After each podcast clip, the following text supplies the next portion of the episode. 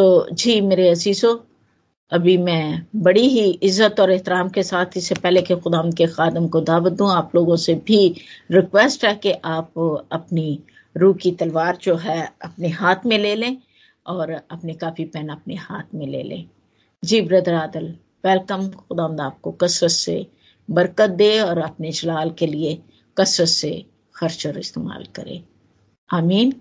आमीन। मसीह में आप सबकी सलामती हो। लेकिन खुदा उनका शुक्र कि मैं आपके साथ हूँ, आप, हम सब जमा हैं एक दफ़ा फिर खुदा उनके कलाम में से मिल के सीखने के लिए। और आज जो कलाम का हिस्सा है जिससे हम सब मिलके सीखेंगे, वो मुकदस लुका की अंजील बारवा बाब और उसकी तेरह आयत से लेके इक्कीसवीं आयत तक है। तो ज़रूर जिसने भी निकाला है वो इसको पढ़े। आइए जीजो हम लूका बारह बाप उसकी तेरहवीं आयत से इक्कीसवीं आयत तक पढ़ते हैं। खुदा के कलाम में यू लिखा है फिर भीड़ में से एक ने उससे कहा, आए उस्ताद, मेरे भाई से कह कि मीरास का मेरा हिस्सा मुझे दे। उसने उससे कहा, मिया किसने मुझे तुम्हारा मुंसिफ या बांटने वाला मुकर किया है? और उसने उनसे कहा, खबरदार, अपने आप को हर तरह के लालच से बचाए रखो, क्योंकि किसी की ज़िंदगी उसके माल की कसरत पर मौकूफ नहीं। और उसने उनसे एक तमसील कही कि किसी दौलतमंद की ज़मीन में बड़ी फ़सल हुई। बस वो अपने दिल में सोचकर कहने लगा कि मैं क्या करूँ, क्योंकि मेरे हाथ जगह नहीं, जहाँ अपनी पैदावार भर रखूँ। उसने कहा, मैं यूँ करूँगा कि अपनी कोठियाँ ढा कर उनसे बड़ी बनाऊँगा और उनमें अपना सारा अनाज और माल भर रखूँगा और अपनी जान से कहूँगा, आए जान तेरे पास बहुत बरसों के लिए बहुत सा माल जमा है। चैन कर, खा, पी, खुश रह। मगर खुदा ने उससे कहा आए नादान, इसी रात तेरी जान तुझसे तलब कर ली जाएगी। बस जो कुछ तूने तैयार किया है, वो किसका होगा? ऐसा ही वो शख्स है जो अपने लिए खजाना जमा करता है और खुदा के नज़दीक दौलतमंद नहीं। खुदाम का ज़िंदा कलाम पढ़े और सुने जाने पे इसकी खास बरकत हो। खुदाम का शुक्र हो। आमीन। आमीन। आमीन। Thank you very much sister for the blessed reading जी, मेरे प्यारे बहन और भाइयों, ये कहानी, कोई नई कहानी नहीं है। पुरानी कहानी है। हम इसको पढ़ते आए, बहुत बचपन से, बल्कि सुनते भी आए इसको। जब हम पढ़ना नहीं भी जानते थे अच्छे तरीके से, तब भी हम इसको सुनते आए। संडे स्कूल्स में भी हमने इसको यकीनन सीखा होगा। लेकिन खुदा के कलाम की खूबसूरती ये है कि जब भी हम इसको पढ़ते हैं बार बार पढ़ते हैं और जब भी पढ़ते हैं, इस एक नई बात ही हमें इसमें से मिलती है। क्योंकि ये कलाम ज़िंदा है और ये हमसे बात करता है। ये हमारा बिलीव है और होता भी ऐसा ही है। तो ये कहानी हम देखते हैं कि दौलतमंद बेवकूफ़ की कहानी है। और रिच फूल भी जिसको कह सकते हैं कि parable of the rich fool या story of the rich fool है ये। और ये कहानी एक्चुअली एक जवाब है जो एक एक, एक खुदाम यसू से एक सवाल करने पर सामने आती है। और ये सवाल तेरहवीं आयत के शुरू में ही हम देखते हैं कि फिर भीड़ में से एक ने उससे कहा क्या उस्ताद मेरे भाई से कहा कि मेरा आस का मेरा हिस्सा मुझे दे? ये एक सवाल करने पे सामने आती है। उस्ताद कहा गया, खुदामंद यसु को रबी कहा गया, बहुत दफ़ा हम देखते हैं। रबी उस्ताद को ही कहते हैं, बड़ा उस्ताद, या कह सकते हैं बड़ा उस्ताद। और इसकी भी कुछ मिसालें हमें मिलती हैं। एक दो मिसालें मैं ज़रूर दूँगा, एक तो यहाँ पर है, फिर शगिर्द भी उसको रबी कहा करते थे, फिर नेकोदीमस भी आपको याद होगा कि जब नेकोदीमस खुदाम यसु उसको मिलने गए तो नेकोदीमस से जब मिले वो खुदाम यसु तो हम देखते हैं कि Nicodemus Nicodemus, John three three two के अंदर उसको, उसे रबी कहकर पुकारते हैं। और उसे कहते हैं कि, आए रबी, हम जानते हैं कि तू खुदा की तरफ़ से है और उस्ताद होकर आया है। So he was teacher he is teacher और वो हमेशा तक टीचर रहेंगे। तो ये जो स्टोरी है ये इस टीचर ने हमें बताई है जिसपे हमारा बिलीव है कि वो जो बातें कहता है वो सच होती हैं उसके वादे सच्चे होते हैं। आ, तो और बहुत सारे क्राउड में जितने भी लोग थे वो उसके साथ साथ रहा करते थे।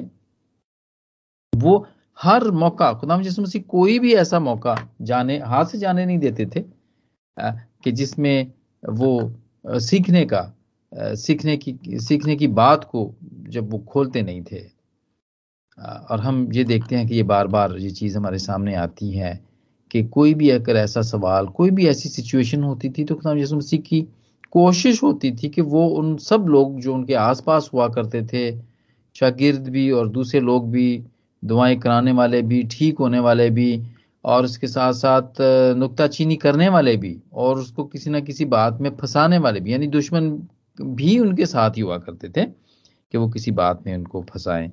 लेकिन खुदामंद उन सबको ऐसी ही कहानियाँ सुनाकर, तमसीलें देकर, या हकीकतें बताकर उनको सिखाया करते थे।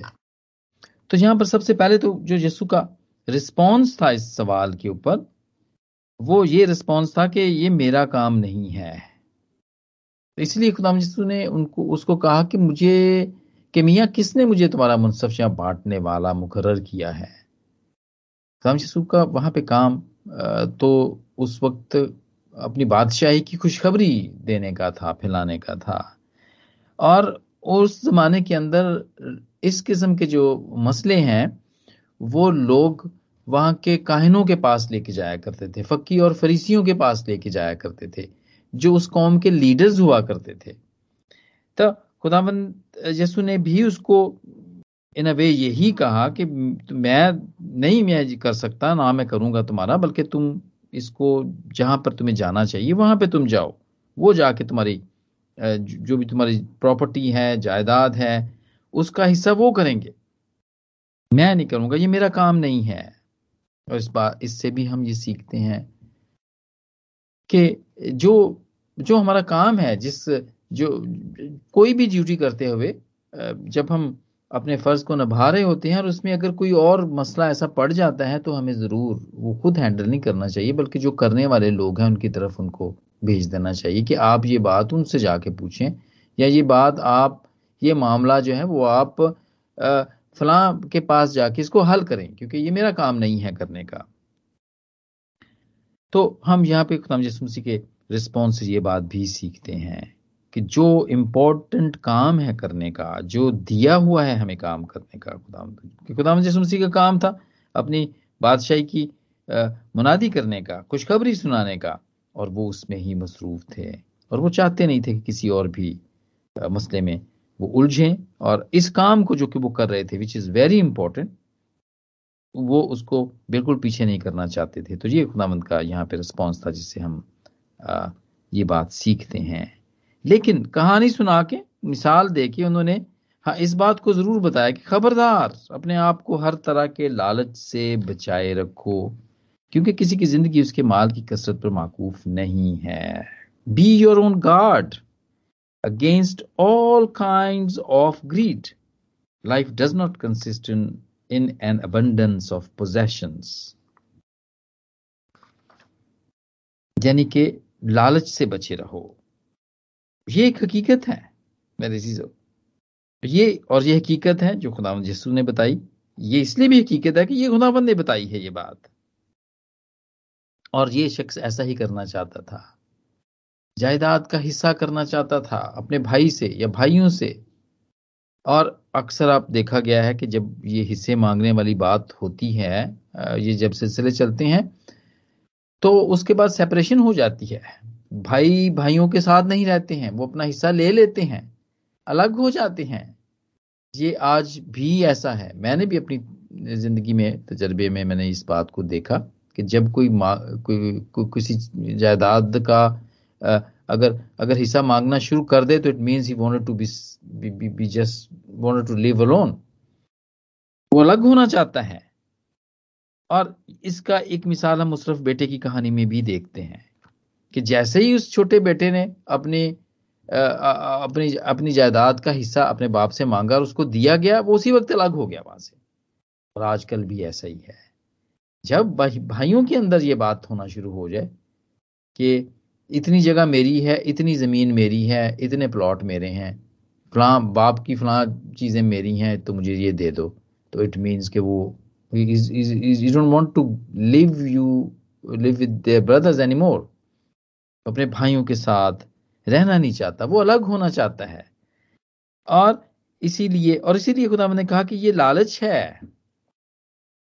दो बुराइयाँ इसके अंदर, देखी खुदाबंद ने एक तो अलग होना, यानी भाइयों के अंदर नफाक, और दूसरा, या खानदानों के अंदर नफाक। और दूसरी बात कि ये लालच, इसमें हमें ग्रीड दिखाई देता है। खुदा मंजे को इसमें ग्रीड दिखाई दिया और लालच जो है वो उसके बारे में आ, हम देखते हैं। वाइज उसके बारे में कहता है। वाइज दस बाब उसकी आ, हम दसवीं आयत में देखते हैं कि जर दोस्त रुपए से असूदा ना होगा और दौलत का चाहने वाला उसके बढ़ने से शेर ना होगा। क्योंकि इसकी कोई हकीकत नहीं है। लालच लालच एक गुनाह है। और जब हम ये बात देखते हैं कि किसी की ज़िंदगी उसके माल की कसरत पर माकूफ नहीं है। जब हम मालदार होने की ही बात करते हैं तो वो माल तो ये इस दुनिया का माल है और वो कभी भी किसी के पास नहीं रहा। और इसकी मिसालें हम बाइबल के अंदर देखते हैं। अयूब का हाल देखें आप। पहले बाप की अयूब के पहले बाप की पहली दूसरी और से लेके चौथी आय तक। उस उसकी देखें उसकी दौलत देखें उस, उसका माल देखें कि अहले मशरक में वो सबसे बड़ा आदमी था। सात बेटे तीन बेटियाँ सात हज़ार भेड़े तीन हज़ार ऊँट पाँच सौ जोड़ी बैल। पाँच सौ जोड़ी जोड़ी का मतलब है अगर ये पाँच सौ है तो फिर ये हज़ार है बैल एक्चुअल जो बैल है। पाँच सौ गदियाँ और बहुत सारे नौकर चाकर थे।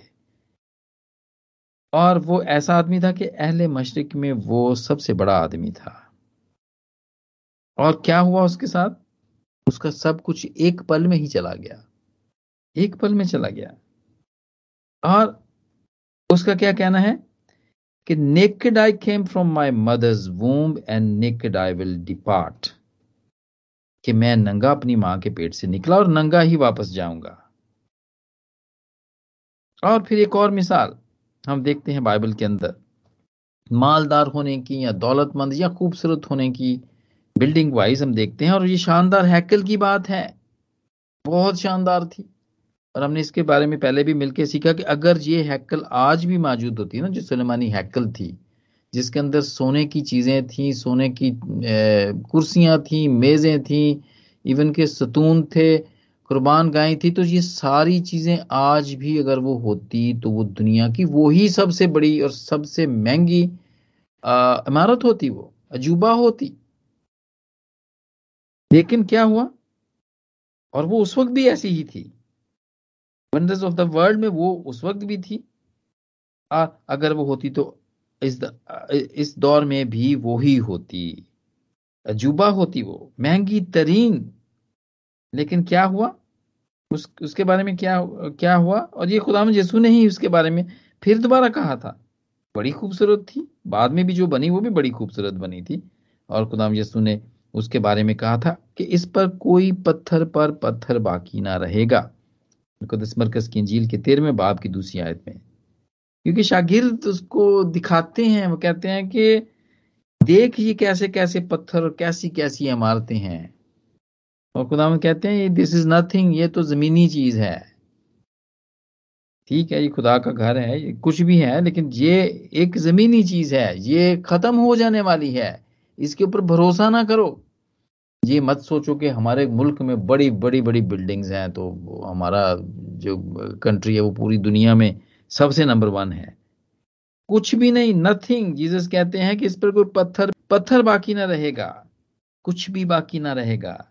ये है इसका मॉरल इसकी कहानी, इसका लेसन ये है कि लालच करने का, कि लालच ना करो इसलिए कि ये रहने वाला नहीं है। जो चीज़ भी हम लालच करके हासिल करेंगे, वो एक तो उससे शेर नहीं होता, वो क्योंकि ये ये रोज बरोज इसकी इसकी जो इसको पाने की, माल को पाने की और भी बढ़ती रहती है, ख्वाहिश बढ़ती रहती है। और वाइज इसलिए मैंने पहले भी आपको कहा कि वाइस पाँचवें बाप की दसवीं आयत में कि जर दोस्त रुपये से असूदा ना होगा और दौलत का चाहने वाला उसके बढ़ने से शेर ना होगा। और यही बात इस अमीर आदमी की थी मेरे जीजो इस कहानी से आज हम इस कहानी से सीख रहे हैं और, और यहाँ पे होने वाले सवाल के बारे में हम सीख रहे हैं। अच्छी फ़सल होना कोई बुरी बात नहीं है। अच्छा उसने मेहनत की अच्छी फ़सल हुई उसकी। अब बहुत सारे बहुत सारी फ़सल हुई। ये कोई कोई उसकी इस, इस कहानी में ये खराबी की बात नहीं है कि उसकी क्यों इतनी फ़सल हुई।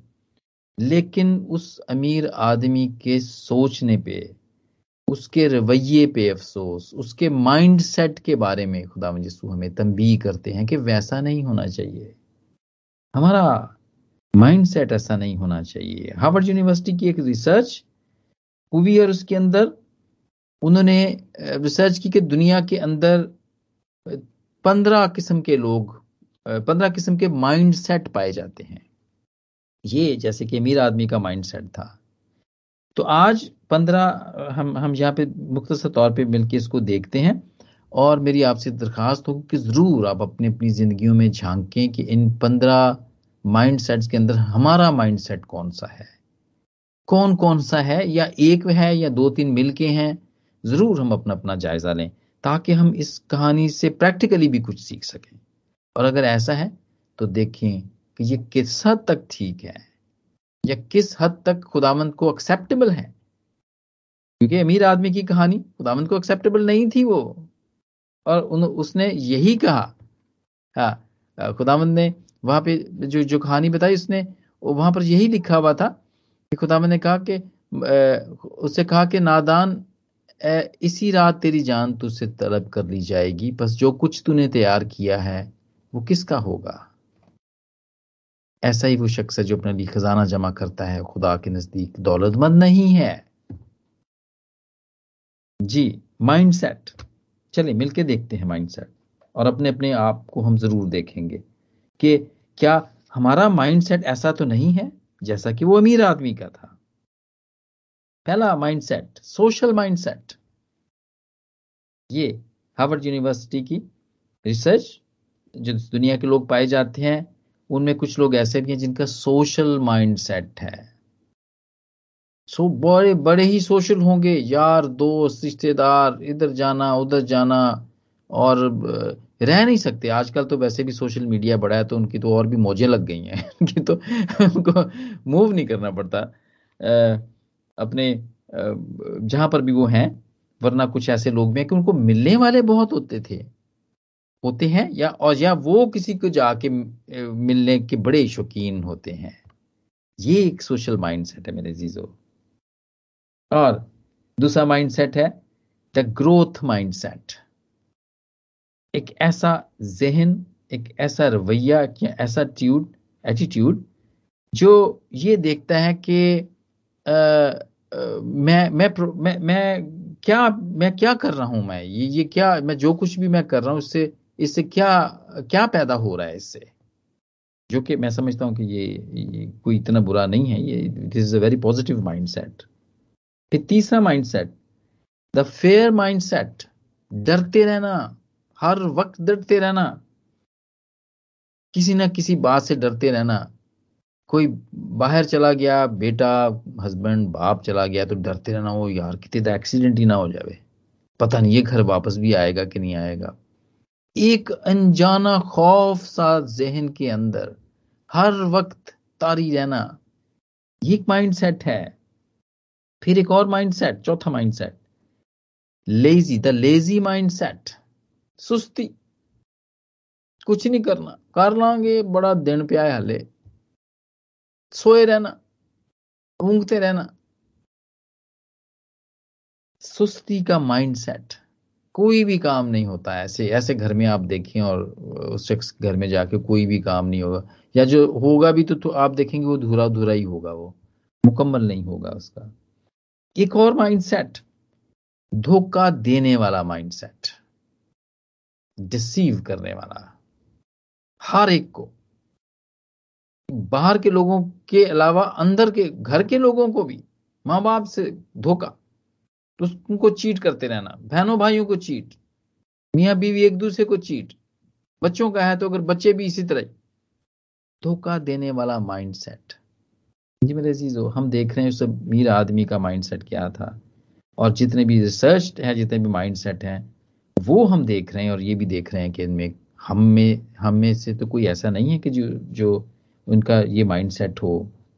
फिर एक बिज़नेस माइंडसेट हर बात के अंदर कारोबारी रखना कि यार इसमें नफा मुझे क्या है, नुकसान कितना होगा?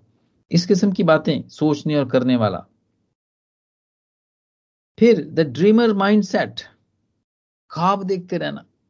करना कराना कुछ नहीं, बस ख्वाब ही लंबे लंबे देखते रहना। ये हो जाएगा, वो हो जाएगा और होना, करना कुछ भी नहीं। ये ड्रीम ड्रीमर माइंडसेट है।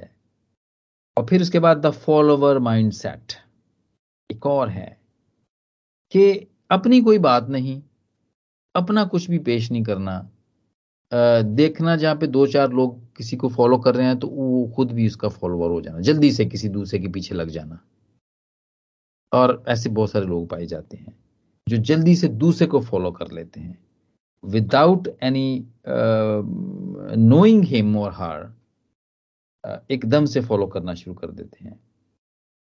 फिर द ग्रीड माइंडसेट लालच करने वाला माइंडसेट जो हम देखते हैं और गालबन ये यहाँ पर भी पाया जाता है, इस मीरा आदमी की कहानी में। लालच, हर बात का, हर बात में कि मेरे पास ये भी आ जाए और फिर बहुत ज़्यादा आ जाए, और फिर आता ही रहे, कम ना हो, रुके ही ना ये सिलसिला। फिर एक और माइंडसेट जो कि ग्रेटिट्यूड माइंडसेट शुक्रगुजारी करने वाला, हर वक्त शुक्रगुजारी करते रहना। पॉजिटिव है ये। This is a positive mindset confident mindset एक और।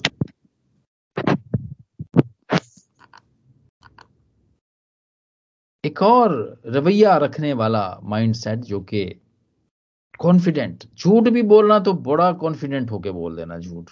लगना ही ना कि ये वाकई झूठ बोल रहा है। ऐसे ऐसे माइंडसेट क्रिएटिव माइंडसेट एक और किस्म के लोग जो क्रिएटिव माइंडसेट रखते हैं। हर बात के अंदर वो कोई ना कोई नई ऐसी चीज़ and which is very positive mindset है कि वो क्रिएटिव uh, तौर पे काम करते हैं। वो क्रिएटिव तौर पे कोई ना कोई चीज़ अपने लिए दूसरों के लिए या वो शो पेश करते हैं। क्रिएटिव नई चीज़ को करने वाला नई चीज़ को सामने लाने वाला। ये एक माइंडसेट पॉजिटिव माइंडसेट है ये भी। फिर एक शॉर्ट टर्म माँ का माइंड सेट है ये। आरजी खुशी। आरजी तौर पर शोशा मारने के लिए बस कुछ ना कुछ करते रहना आरजी खुशी के लिए। एक माइंड सेट है। द एंग्री माइंड सेट ये एक किस्म के लोग हैं जो कि एंग्री माइंड सेट रखते हैं। गुस्से में, हर वक्त गुस्से में रहना। घर के अंदर शादी भी अपने ही घर की शादी हो रही है, उसमें भी गुस्से में फिरते रहना। है हमें कभी बच्चों को मारते रहना, कभी डांटते रहना, गुस्सा करते रहना। इस किस्म के लोग भी मेरे अजीजों रिसर्च में सामने आए हैं। फिर प्रोडक्टिव माइंडसेट बड़ी तामीरी बात करना नेगेटिव बात नहीं करना, हम देखते हैं यहाँ पर।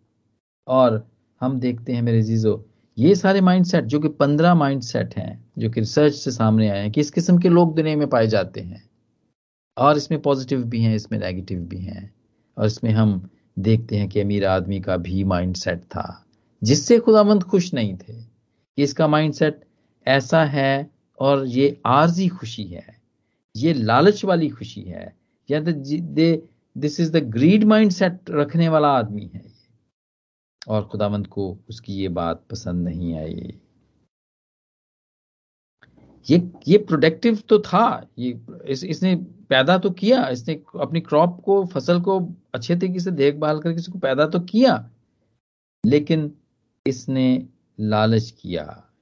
और ये इसके अंदर हम देखते हैं प्रोडक्टिव माइंडसेट भी था इसके अंदर ग्रीड माइंडसेट था इसके अंदर टेम्परेरी माइंडसेट भी था क्योंकि ये आरजी था। और जस्सू ने कहा था कि दुनिया की सब चीज़ें आरजी हैं।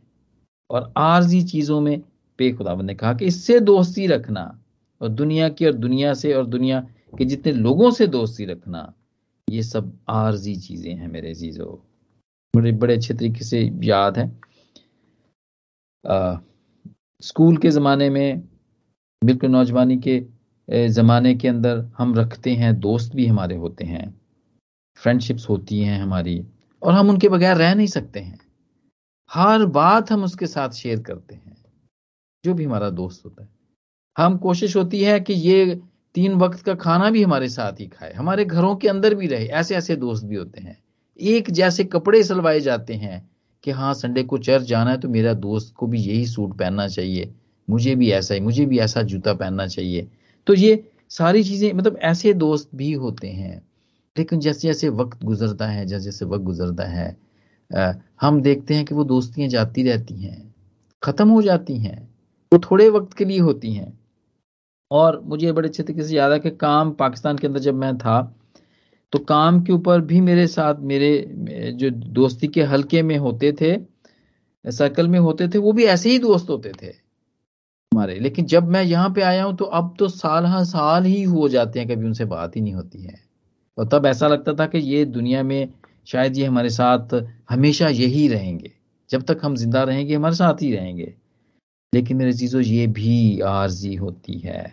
दोस्ती भी आर्जी ही है, जो हम दुनिया के लोगों के साथ करते हैं।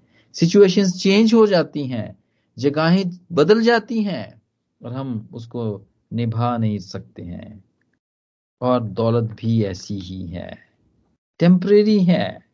पहले तमोथियस के छठे बाप की दसवीं आयत में हम देखते हैं, क्योंकि जर की दोस्ती हर किस्म की बुराई की जड़ है, जिसकी आरज़ू में बाज ने ईमान से गुमराह होकर अपने दिलों को तरह तरह के गमों से छलनी कर लिया। जर की दोस्ती है। बड़े बड़े झगड़े हो जाते हैं, आप प्रॉपर्टीज़ के ऊपर आप देखें भाई भाई का दुश्मन हो जाता है। और ऐसा हुआ भी, मेरा एक एक कोलीग था पाकिस्तान में जो कि मेरे साथ यूके में आया, वो भी, उसने भी यहाँ पे वो काम करता था। उसने पाकिस्तान में एक अपने लिए टू थ्री स्टोरीज घर बनाया ड्रिग रोड के अंदर घर बनाया उसने। और उसने अपने भाई, दो भाई थे उसके, उसको ने अपना वहाँ पे रखा कि चलो वो देखभाल करेंगे और फ्री रहेंगे वो वहाँ पे चले। और फिर वो पाँच साल के बाद वापस गया और उसने जाके कहा, जी, ये मेरे घर को आपने क्या किया इसके रेनोवेट नहीं किया, आप यहाँ पर रहती हो, किराया भी नहीं देते हो तो इसको कम से कम ठीक ठाक तो रखो।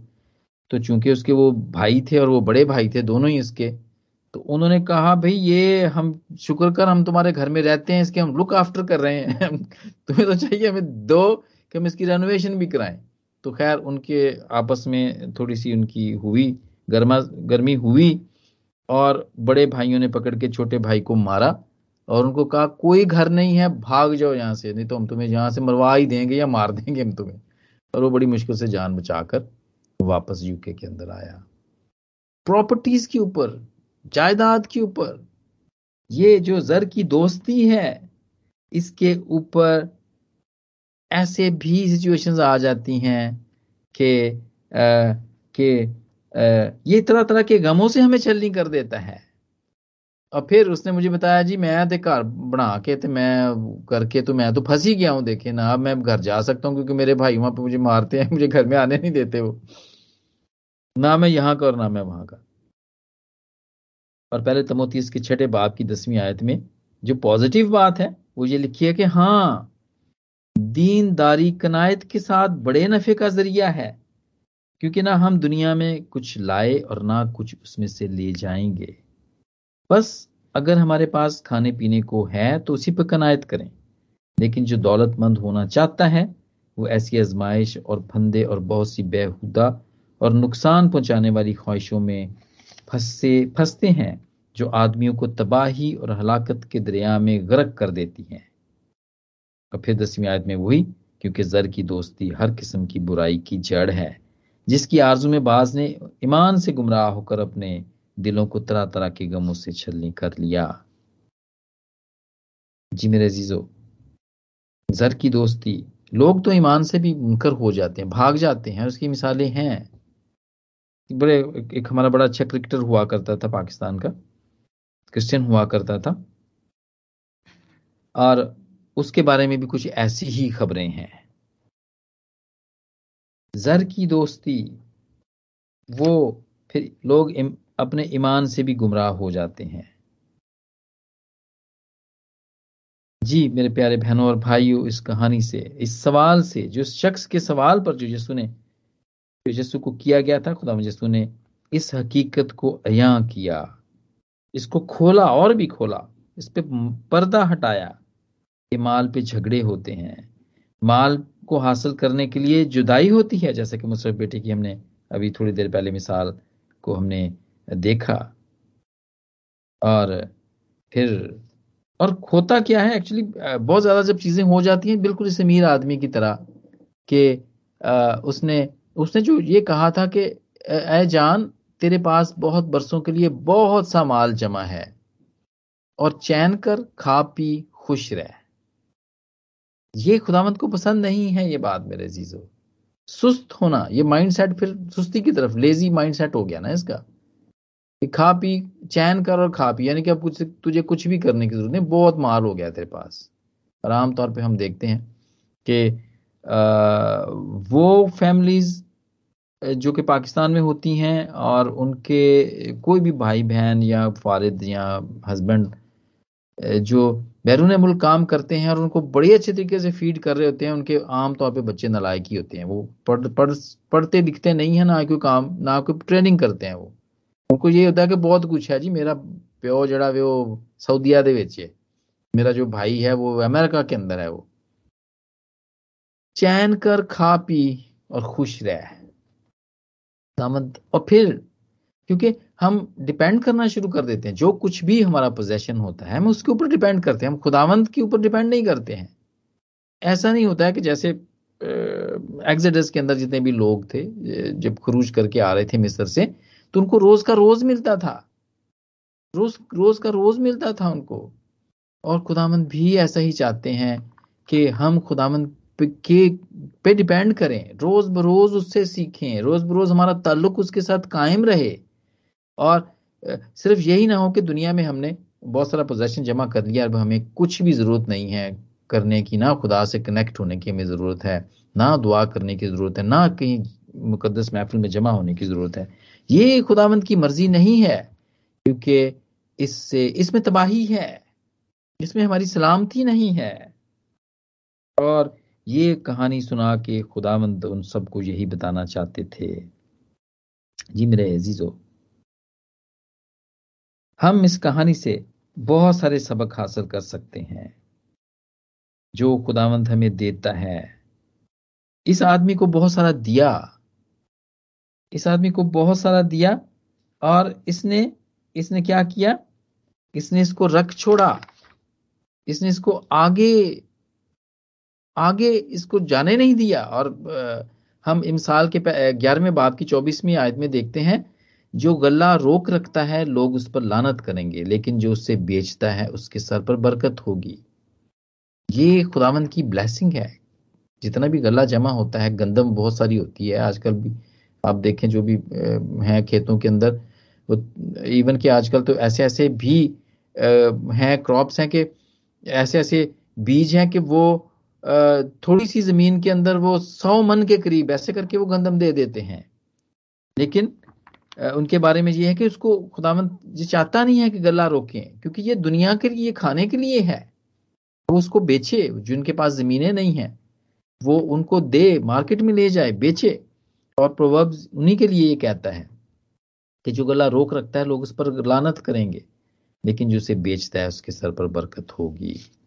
ये डिस्ट्रीब्यूट करने के लिए था, लेकिन उस अमीर आदमी ने ये सोचा कि मैं इसको रखूँगा थोड़ा थोड़ा करके बेचूँगा और मैं खाऊँगा और फिर चैन करूँगा और खाऊँगा। लेकिन जब मेरे चीज़ों माइंडसेट जब चेंज होता है और जब फिर जो जितने भी लोग पोजेशन जिन जिन, जिनके पास होता है अबंडेंटली जो होता है, फिर जब उनका माइंड चेंज होता है तो फिर जकई जैसा हो जाता है उनका माइंड और वो क्या कहते हैं? फिर वो वो कहते हैं कि हम अपना आधा माल गरीबों को जकई ने कहा, जी, मैं अपना माल, आधा माल मैं गरीबों को देता हूँ, अगर किसी का कुछ ना हक लिया है तो उसे चौगना अदा करता हूँ। लुका के उन्नीसवें बाप की आठवीं आयत में ये है। और शुरू की कलीसिया ऐसी ही करती रही, एक दूसरे का ख्याल रखती रही, एक दूसरे को देता, देती रही, ताकि कोई एक कम्युनिटी के अंदर कोई अमीर अमीर ना रहे और कोई गरीब गरीब ना रहे सब इक्वल हो जाएँ। खुदावन ये चाहता है कि हम सब इक्वल हो जाएँ और हम एक दूसरे का ख्याल रखें। इससे हम इस कहानी से हम ये भी सबक हासिल करते हैं ये जमा नहीं करना है बल्कि अगर किसी को ज़रूरत है तो हम उसकी ज़रूरत को देखते हुए उसकी ज़रूरत को इस पूरा करें इस गले से पूरा करें। आ, अगर आसपास जितने भी लोग हैं जो कि जिनको खाना नहीं मिलता है उनको ये दिया जाता उस वक्त। और हम देखते हैं अब भी देखते हैं अगर आप हम सब किसी के पास भी बहुत कुछ है तो आसपास बहुत से जरूरतमंद लोग हैं बहुत सी जरूरतमंद मिनिस्ट्रीज हैं इवन के चर्चिज हैं बहुत सारे। हम देखते हैं और चर्च में काम करने वाले लोग हैं। हम इसको देखते हैं और ये बिल्कुल भी अच्छा नहीं है कि अगर कलीसिया के आ, के लोग खुद तो बहुत अमीर हों और उनका चर्च बहुत ही गरीब हो। तो ये कोई बैलेंस नज़र नहीं आता इस बात के अंदर। तो हमें आज आज के दौर में ये बात सीखनी चाहिए कि अगर खुदा ने हमें बहुत कुछ दिया हुआ है तो हम उसको रोके ना। हम उसको, हम इसको हम इसको निकालते रहें, हम उसको देते रहें, ताकि उसके बाद खुदा हमें और भी देता रहे, और सबसे ज़्यादा ये कि हमें ज़िंदगी मिलती रहे। हमें ज़िंदगी मिलती रहे, जो कि इस शख्स को नहीं मिली, ये जो अमीर आदमी था, इसको नहीं मिली। इसको माल तो मिला, लेकिन इसने आगे जारी ना किया। और फिर इसको ज़िंदगी ना हमें दिए। जबूर 62 के टेन में लिखा है, साम 62 टेन में कि जुल्म पर तकिया ना करो लूट मार करने पर ना फूलो। अगर माल बढ़ जाए तो उस पर दिल ना लगाओ। जी मेरे अजीजो, guard yourself against all kinds of greed.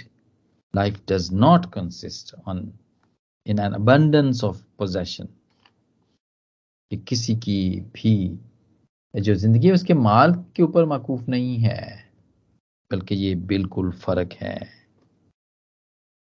और जी मेरे जीजो हम देखते हैं, और फिर ज़्यादा माल होने का एक और नुकसान भी है, जो लुका के बारे में बात की हम आगे जाके देखते हैं चौतीसवीं आयत में, क्योंकि जहाँ तुम्हारा खजाना है, वहीं तुम्हारा दिल भी लगा रहेगा। खुदावंद की तरफ़ से दिल हट जाएगा आसपास जितने भी लोग हैं, बहन भाई, जरूरतमंद जितने भी हैं, उनसे हट जाएगा। अपने खजाने पे ही दिल लगा रहेगा और खुदावंद यही नहीं चाहते हैं कि हो। खुदावंद चाहते हैं कि हमारे आसपास जितने भी लोग हैं, हम उनकी तरफ़ भी तवज्जो करें। उनकी हालत पर भी उनसे रुपोशी ना करें। अपने हम, जिनसे हम रुपोशी ना करें हम। बिल्कुल भी छुपे ना उनसे। हम उनको नजरअंदाज ना करें। क्योंकि खुदाबंद ने सबको अपनी शबी पर बनाया है। और जब हम किसी को इग्नोर करते हैं, खासतौर पर जरूरतमंद को तो ये बात खुदाबंद तक पहुँचती है। और एंड डजन लाइक इट इसको अच्छा नहीं लगता है। जी मेरे अजीजो, जितनी भी आप, जितनी भी हमारी ज़रूरियात हैं, वो ऐसी ही होनी चाहिए कि हम उसके ऊपर कनायत करें। देता है खुदावंद, बहुत ज़्यादा देता है।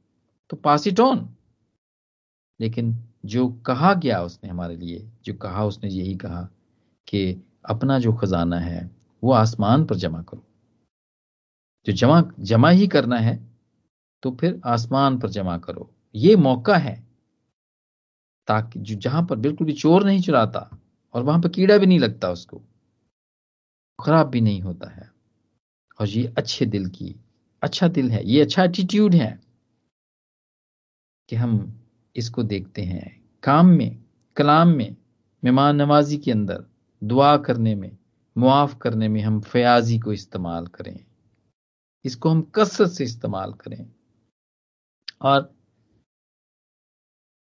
मेहमान जितने भी हैं हम मेहमानदारी करते हैं, उसमें तो खुदाबंद का जी हुक्म है कि हम करें।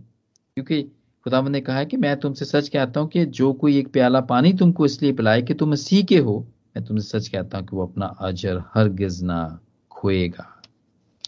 खुदाबंद चाहता है मेरे जीजो कि हम एक जगह पे छुप के बैठ ना जाए। अगर माल बहुत ज़्यादा हो गया है तो हम उसको बाहर निकालें, हम उसको बांटें, हम इसको इस्तेमाल करें। और इस कहानी से आज जो हमने सीखी तो कुछ बातें सीखी, यही नहीं है। इस कहानी से और भी बहुत कुछ हम सीख सकते हैं। लेकिन आज मुख्तसर तौर पर जितना भी आज हमने सीखा, इसके वसीले से खुदा मुझे और आप सबको बरकत दे। आमीन। आमीन आमीन। थैंक यू भाई आदल खूबसूरत ब्लेसफुल शेयरिंग के लिए खुदा आपको कसरत से बरकत दे और खुदा करे कि हम सब अपना माल जो है आसमान पर जमा करें ताकि हमारा दिल वहीं पे लगा रहे।